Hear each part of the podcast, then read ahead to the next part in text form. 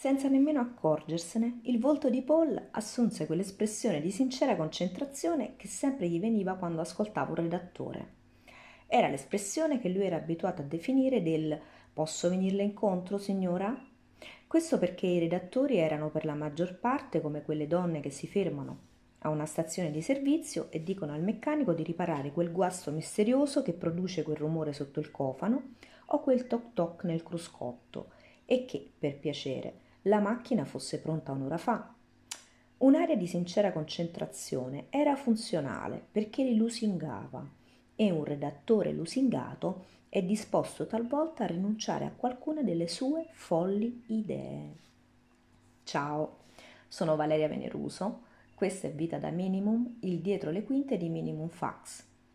Lui invece era Stephen King, che attraverso la voce del traduttore Tullio Dobner dava a sua volta voce ai pensieri di Paul Sheldon, lo scrittore protagonista di Misery, che fa un incontro non esattamente piacevole con Annie, la sua più grande fan, che proprio nel punto che ho letto si rivela anche la sua più spietata redattrice. Spietata perché colpevole di aver scoperto la truffa, l'inciampo nella trama del romanzo che sempre lei ha imposto di scrivere per rimediare alla morte del suo personaggio preferito, Misery appunto, un affronto che la sua più grande lettrice non può assolutamente tollerare. Raramente un redattore a tempo pieno riesce a immergersi completamente in una lettura per il puro piacere di farlo, spogliandosi quindi di quella deformazione professionale che io chiamo demone. Per spiegare cosa intendo, devi aver presente arancia meccanica.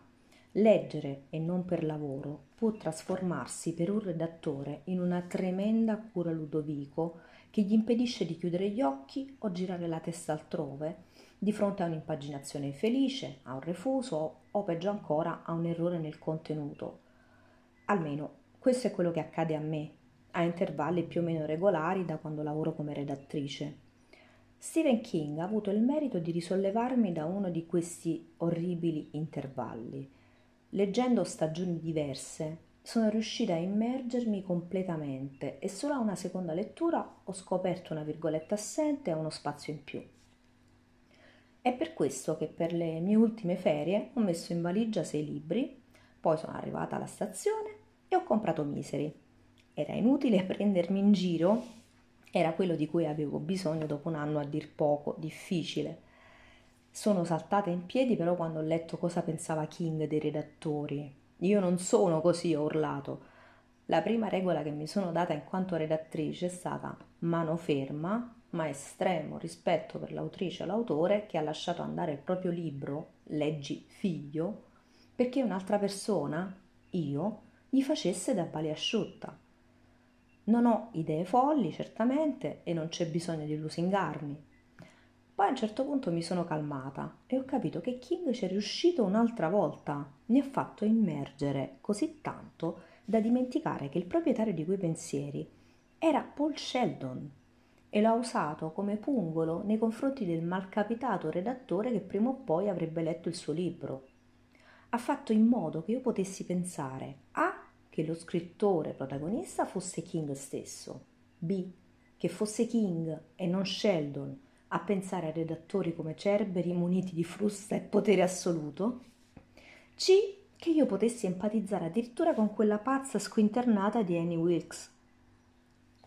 E tutto questo è successo senza che io mi svestissi dei panni che indosso ogni giorno al lavoro e senza dolore soprattutto. Io credo che solo un grande scrittore possa riuscire in un'impresa del genere, così semplice e allo stesso tempo così efficace.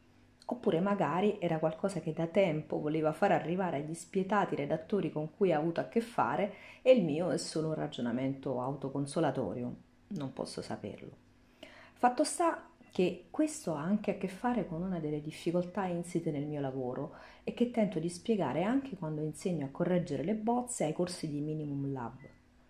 Ci vuole impegno e molta molta pazienza per riuscire a trovare un equilibrio che possa aiutare a entrare e uscire in continuazione da ciò che stai leggendo, entrarci per poter, se il caso, svelare le truffe, gli inciampi nella trama e nella costruzione e uscirne per tenere sempre sotto controllo la forma. Quattro puntini sospensivi non vanno bene, ce ne vogliono tre.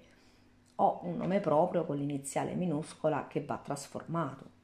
Non è facile e, come tentavo di spiegare prima, non sempre riuscirci mentre lavori ti vaccina dal ricascare nella famosa cura Ludovico quando leggi per il puro piacere di farlo.